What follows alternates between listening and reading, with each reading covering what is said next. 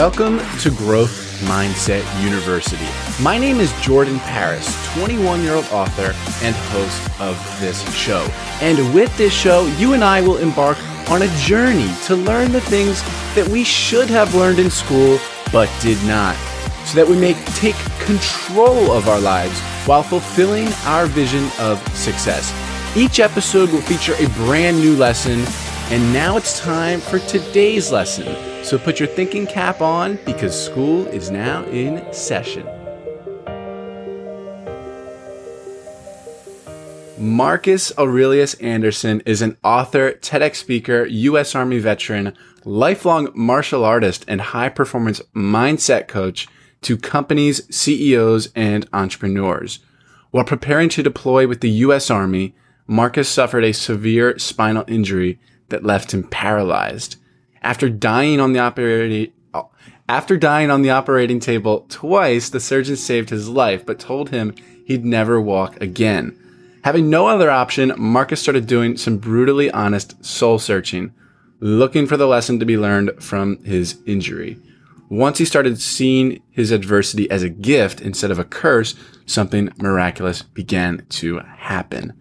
Marcus now speaks, writes, inspires and coaches others to overcome their own adversities to actualize their personal definition of success in every area of life. And here he is, Marcus Aurelius Anderson. Welcome to the show. Thank you for having me. Good morning, my friend. It's great to be here.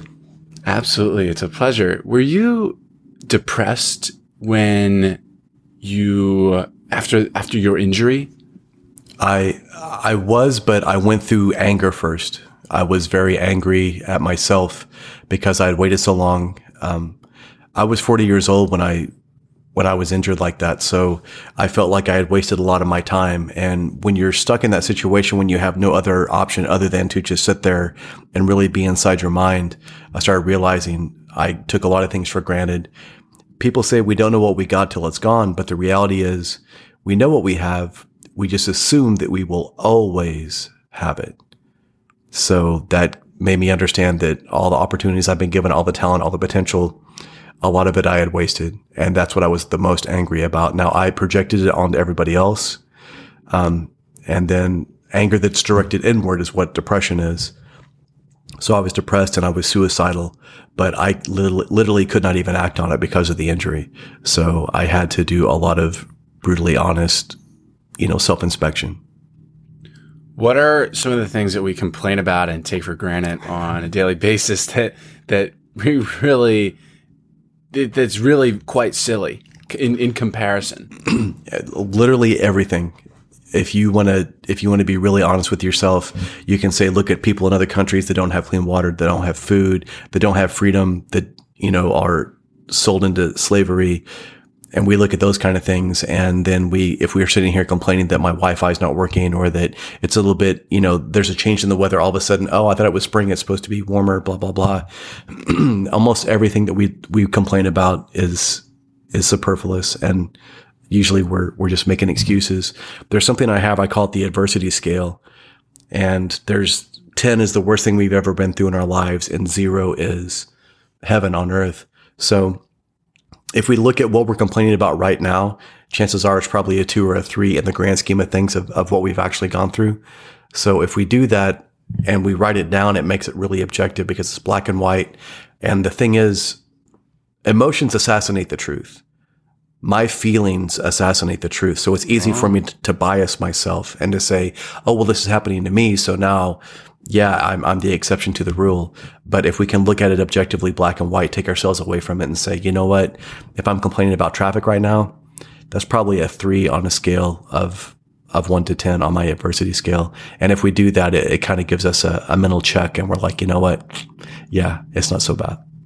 Emotions assassinate the truth. That's very true. I mean, in traffic, you could be very frustrated, very very uh, even even angry and just seems like everything is going wrong. Maybe you got someone texting you asking you for uh, asking you to do something and and it can be a little bit overwhelming and then our emotions conjure up conjure up this you know, it, it, it blinds us from the truth as you, as you mentioned. But when you really get back to it, and I think about this all the time when things start to go wrong, like the Buddhist meditation of, you know, what am I experiencing right now?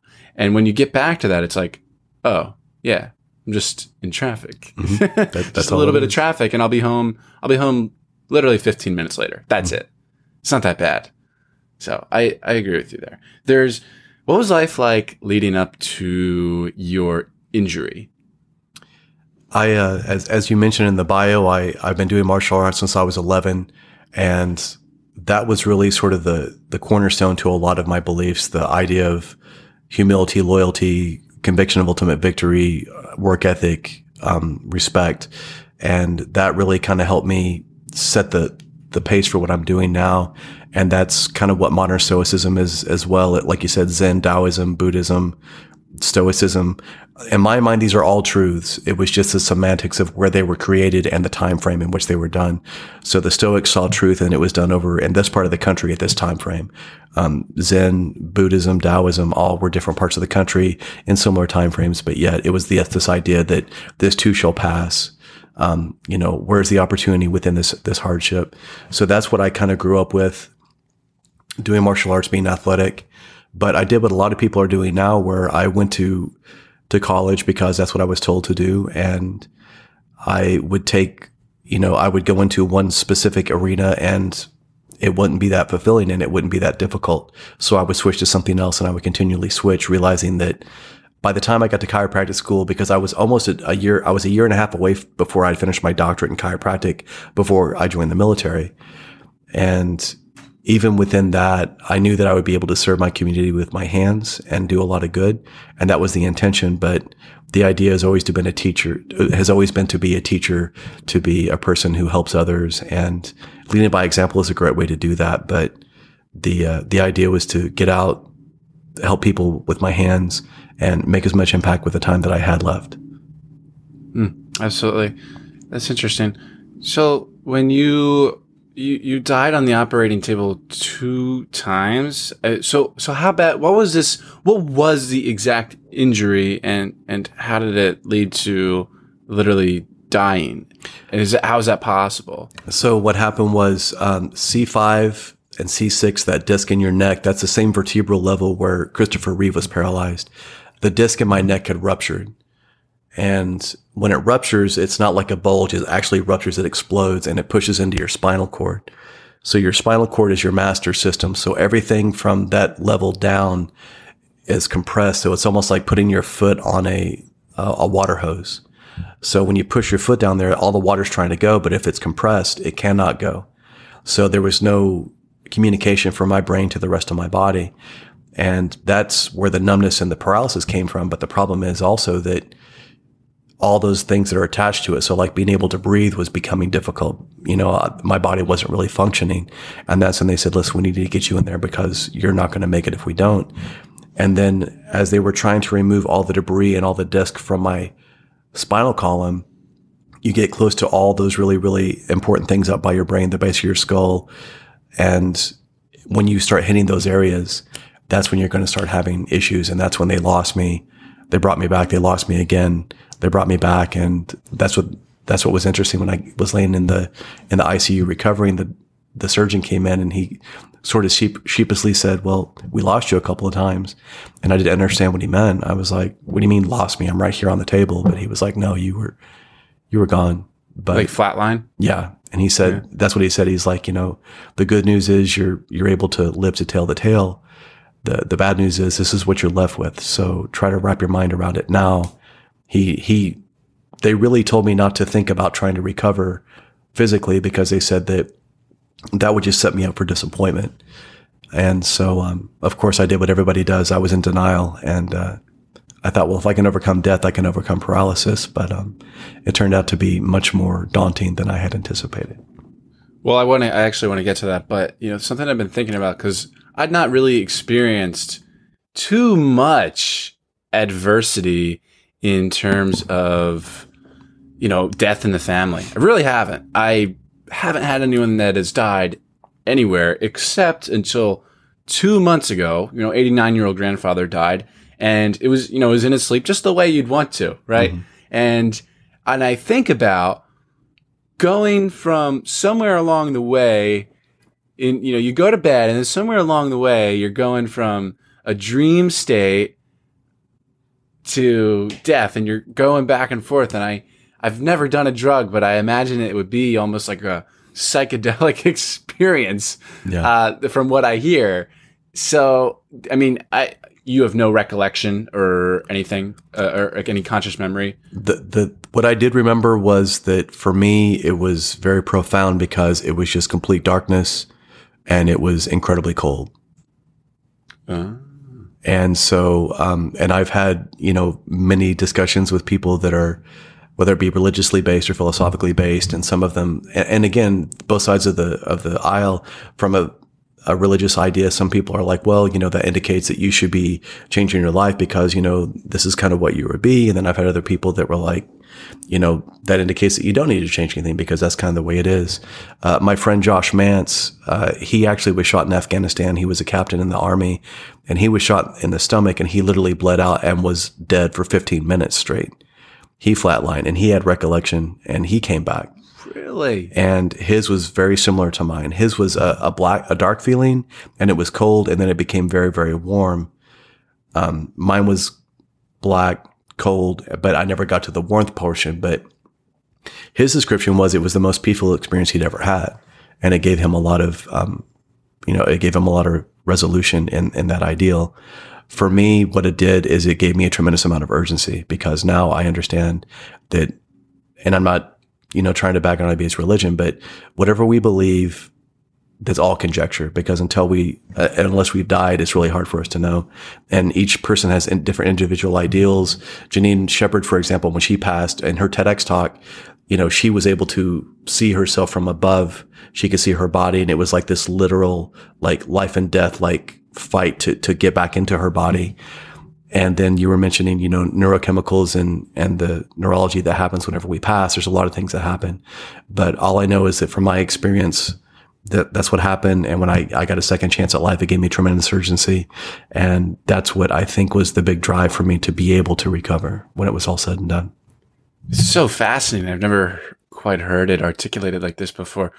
What was so the sense of urgency on a day to day, day to day basis? What was that? What was the difference? You know, the before and after. Well, the like I said, the the week after I got injured and I was starting to recover, and when they realized I was going to be stable, they said if you are going to recover, it's going to happen in the next day or two because once they remove that pressure off of my spine, kind of like taking your foot off of the hose, if there's not permanent neurological damage, you should be okay. And obviously, I did have damage because that's when they were saying, you know, you're still here for a week and you haven't moved this is what you're stuck with. And so that's when I really had to start looking and say, man, and the urgency that I had again was that urgency of understanding that I was angry that I had wasted a lot of time. And then after about three months of just being livid with myself and anybody that would come around me, for me, the tremendous urgency was getting past that point of being very, very angry. And after three months of being very angry because I realized that I couldn't I, I had tried to push back against this for so long. And just like in, in, you know, the Chinese arts and the martial arts, if I have an opponent who is bigger than I am and we're on the same plane and we're both pushing, the person who is stronger is usually going to win. But if I can learn to blend with that energy, if I can learn to pull when they push, or if I can learn to just angle my body a little bit, that gives me an opportunity to redirect or to blend with the energy. And now for a moment, I can take it where I want to. So for me, what I did was I, after being angry for three months, I realized that the anger wasn't helping me. It was hurting me and that there had to be something that I was supposed to learn from this. And I don't know what it was, but I decided, you know what? I'm going to turn into this. I'm going to lean in with this. I'm going to see where I'm supposed to go because clearly being angry and fighting it wasn't helping. And so what I realized was I had to take myself out of the equation, much like in Zen, where it's not about me. It's about look at the situation. And I asked myself, okay, did anybody, anybody gain anything from me being injured? And that was a hard ask. And then I realized, wait a minute, if I'd have been deployed when this happened, if I'd have been in Afghanistan with my team, for every one man who's injured, it takes two men to pull him to safety. So if I'd have been injured there, which I believe the injury was inevitable, then that means that I would have put my team in danger. I would have put my squad in danger. I would have put the medical team that had to fly in and the helicopter in danger. And when I did that, I was able to itemize that there were over a dozen other people whose lives would have been put directly in harm's way if I'd have been injured while I was deployed. Hmm. And when I was able to do that for the first time in three months, I literally, because I literally said it and I, I looked around like I didn't know who said it, but I literally said, wow, I'm lucky. That is that is amazing. Yeah. So eventually, though, you I mean, because you're moving right now, so you start you start moving. Wait, Exactly. what's the breakthrough? That's it. The breakthrough was just having radical gratitude because once I started seeing the good and the bad as a gift, a week after I started seeing my adversity truly as a gift instead of a curse, that's when I started getting feeling back on my fingers and toes. And the rea- the reality is all of us, like like like what you were talking about before about what we're grateful for. It's easy to cherry pick the stuff that we like and be grateful for the warm weather and our relationships and our family being healthy and and our our business. But the reality is in life, uh, there's about 75% of the stuff that we go through that may not be what we think is like perfect.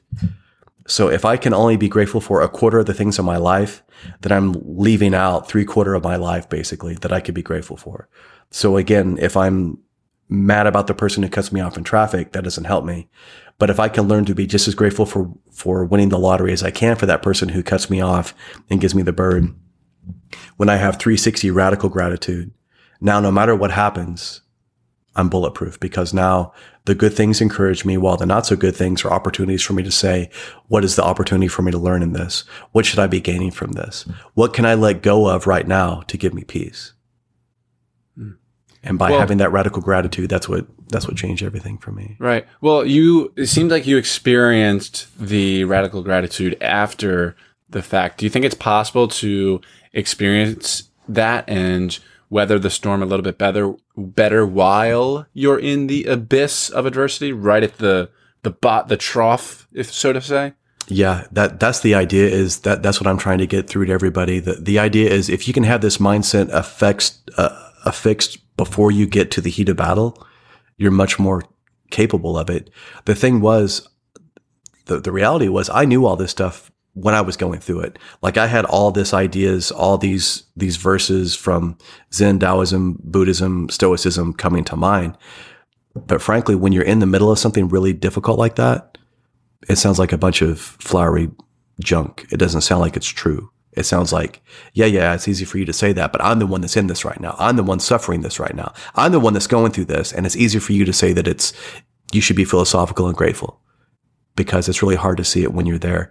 So even when I know it, it's hard sometimes to accept it. So hopefully whoever's listening to our voices right now, if they're going through whatever their adversity that it is currently, I assure you that if you can step away from it and take a breath and see where's the opportunity in this, you can learn from it. And sometimes the opportunity is to understand that maybe you're putting yourself in the same situation over and over again. And maybe you're allowing this to happen. And if that's the mm. case, then stop that behavior right now. Stop allowing yourself to be victimized. Mm. So something you speak about as well is empathy and leadership. What is what do you mean by that? How does that? How do you? How do you? Th- how, what do you see in leaders today, and what are they? Mi- are they missing something? And and what are who are some of the good leaders that exemplify this? I think that some of the, the great leaders that are doing this are people like Gary Vaynerchuk, um, Gary Vaynerchuk's chief heart officer, Claude Silver, um, Tom Bilyeu, some of these people that are just building these incredible brands because I, I think that Ed Mylett, I think Andy Frisella at First Form as well, because they understand that you can be empathetic towards an employee without allowing them to walk all over you. So empathy means I literally am able to feel what you're feeling and I'm able to understand what that is. But from a leadership standpoint, it's important because if I'm the leader, I'm the front of the pack. I see what's coming before the rest of the team does. So if if you and three other people are on the team and I understand how you react under pressure, Jordan, now I can anticipate that whenever we're getting ready to go into the heat of battle, right? And now I understand how you're going to react to to pressure. Now I react I understand how the other people are going to react to you reacting under pressure and how that's going to influence them. So I am I'm empathetic to what you're feeling what you're going to feel. And now I can anticipate that. So now I can have additional steps three, four, and five to contingent as contingencies so that now whenever we're in the middle of it, if you are able to be really good under pressure, but maybe the other two people are not, and I see that maybe they're going to crumble or maybe they freeze up, now I can already have other ideas in mind to be able to put in play. So it doesn't mean when, when people hear that, it doesn't necessarily mean that I just let that employee walk all over me. Of course, I'm going to be sensitive to their needs. I'm going to understand what the, what's going on in their lives. If they have a death in the family, if they have hardship, if they have a financial problem, absolutely, we're going to address that. But I'm also going to use that as an opportunity to bring out the best in the team and the best in that person. And when we have a common vision and a common goal and a common direction, it makes it a lot easier for us to all go there. When I'm te- when I'm constantly telling people where I want to go or what I need to do, they already have the game plan. So now even if I slow down or even if I have to do something else, they can continue to pick up the ball and run with that sort of momentum. Mm, love it. So you now you have a new uh, podcast. It's number one in iTunes, new and ner- noteworthy. And why do you tell us a little bit about that? Why do you think people are loving it so much? What's it about? I, I got really lucky, and thank you for mentioning that. the The thing is, I've been interviewed uh, quite a few times myself, over hundred times on TV and radio and and and podcast. And I always, people would always say, you know, what do you want to do? What's your legacy or what have you? And I would always say, I want to help more people with the amount of time that I have here. So having a best selling book, that's great. Being a speaker is great. Having a TEDx talk is great. But I understand now that with this medium because I had a podcaster that kind of took me to the side. He said, listen, if you are genuinely wanting to help as many people as you can, he says, I don't know how many people have like 35,000 people have watched my TEDx talk. He says, but I can click this button and I can affect more people in a one hour conversation than you can by speaking to people individually. So even if I speak to 500 people at a time, I would have to do seven separate, you know, engagements to get that kind of impact. And then kind of like with your show, people are naturally attracted to what you're doing. So you already have like-minded people that want to hear the message. So now this is a more specific demographic. So now these people are much more receptive to what you're saying. They're much more receptive to understand how is adversity a gift? You know, for most people, they kind of look at you sideways. About half of the people just don't understand the concept. But the people that do listen are self-selecting themselves. And that's why it's so important. So what I've done is I found other people that are very successful in the entrepreneurial business, professional athletes, you know, high performers, CEOs, leaders, and I find out what their hardship is. Because in my life, I have never met anybody who has reached a very high level that has not reached, that has not been through tremendous adversity in one way, mm-hmm. shape, or form. So that's the common thread. And it seems to resonate with people because people are really enjoying it and, and pushing me up there. So, and I'm grateful for all that support. Absolutely. Would you say then that pre that adversity is the prerequisite to success? It absolutely is. It's the catalyst. It is the indicator. It is the litmus test. It is the thing that helps us understand that if you look at nature, nature's way to strengthen anything is struggle. How so?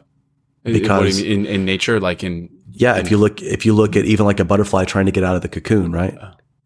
Yeah. If I I'll, if I take a knife and I open it up for that for that creature, I'm not helping it. I'm actually weakening mm-hmm. it and I'm making its chances to be able to survive out in the environment lower, even if I think that I'm helping it out. Just like with yeah. a child in, in nature, if a child is learning to walk, you, we want to support that child, but every time they fall down, we need to let them get back up because if we go over and pick them up every time, we literally encourage the behavior of being a victim and not having the wherewithal to pick themselves up. And unless they're hurt, the instinct will always be get back up, keep moving forward. Yeah, that's absolutely right. There's even, I, I mean, I see the signs for animals all the time, like do not feed them because then they'll, then they'll, you're sort of, some of them, uh, or at least some types of animals, you're, they, they will then become accustomed to getting it from humans and not doing it themselves. And the truth of the matter is humans aren't going to do it for them all the time. So, and, you, and they're not always going to be, and they're not always going to be around humans. So like I, you know, like alligators, like the alligators that around here in Fort Myers, I, I've seen like don't like do not feed them many many times. Um, you, so yes, you are actually weakening them by feeding them in the long run, even though in the short run it might be might be a nice little reward for them, but long run doesn't work. So Marcus, Uh, before we begin to wrap up here, where would you, where, where can people learn more about you, find you, and listen to your show actually? Absolutely. They can uh, go to marcusaureliusanderson.com. My show is called um, Conscious Millionaire Epic Achiever. It's under the Conscious Millionaire Network from JV Crum Third. And uh, if you just put in Epic Achiever, you can find it on iTunes. Um, I've got a bunch of bunch of episodes in there. And what I do is I, I have an interview with somebody that's powerful, and then I have a coaching lesson so that way I can give people value from that person and then value from from my coaching experiences and I try to just provide as much quality as I can in that amount of time. Fantastic. Well, before I ask my final question, I do have to acknowledge you because you're sharing a message in which not uh, through which not through an experience which not many people, very very very few people, only a select few have experienced and I think it's a fantastic service that you do get up and put yourself out there and and then through your lessons of radical gratitude, I absolutely love it. I know you you remind me much of my uncle Brian. He he's he went to chiropractic school as, as well and he and he's all he's all into you know he's a big uh, meditator and he absolutely he, he's he's a very peaceful guy and always he's always talking about gratitude, gratitude, gratitude every day. It's like his thing. It's his message. So, so I absolutely love what you're doing, Marcus, and I think it's a fantastic service for the world. So thank you. Thank you so much. Um, I appreciate that. I, I try to bring radical gratitude and, and pragmatic wisdom and, and blend them together so that people can take action and, and find, you know, positive impact quickly with, with what they're doing. So my final question is if you could teach a course at a university, course of your creation or otherwise, what would it be? We've shared many lessons today. If you could package it into a course, what would you call it? I would call it the, the gift of adversity, but what I would tell anybody, especially in a course level, is um, learn to accept knowledge irrespective of the, the source. What happens so often is, like with me, the source of my knowledge and my wisdom was hardship, and I judged it. I was angry at it. I was mad at it. Or let's say that you see a quote on Instagram and it's it's beautiful and it really hits you. You're like, yeah, it's written for me. And then you look at the bottom and it's written by somebody that you don't like. Or that you don't agree with, or their political affiliation is not yours, or you don't like something that they've said before. The reality is knowledge is out there and we're able to to absorb as much of it as we would desire. The only thing that stops us from absorbing it is us and our own biases. So if you find something that is functional and useful, don't judge the source. Just try to see if it resonates with you. Bruce Lee's, you know, his incredible philosophy was this ideal of absorbing what is useful, discarding what is useless, and adding what is specifically your own. And I think that if you're an entrepreneur, if you're a business owner, if you are a high performer in any capacity, that should be your mantra because the reality is if there's knowledge that I do not acquire and I don't put into action, it's the equivalent of ignorance. And the only person who suffers for that is me. But the other thing is now the people that I could be helping with that knowledge will suffer as well. Remove the bias. That's a gem. Marcus Aurelius Anderson, thank you so much. You're the man. Thank you so much for having me, my friend. Absolutely.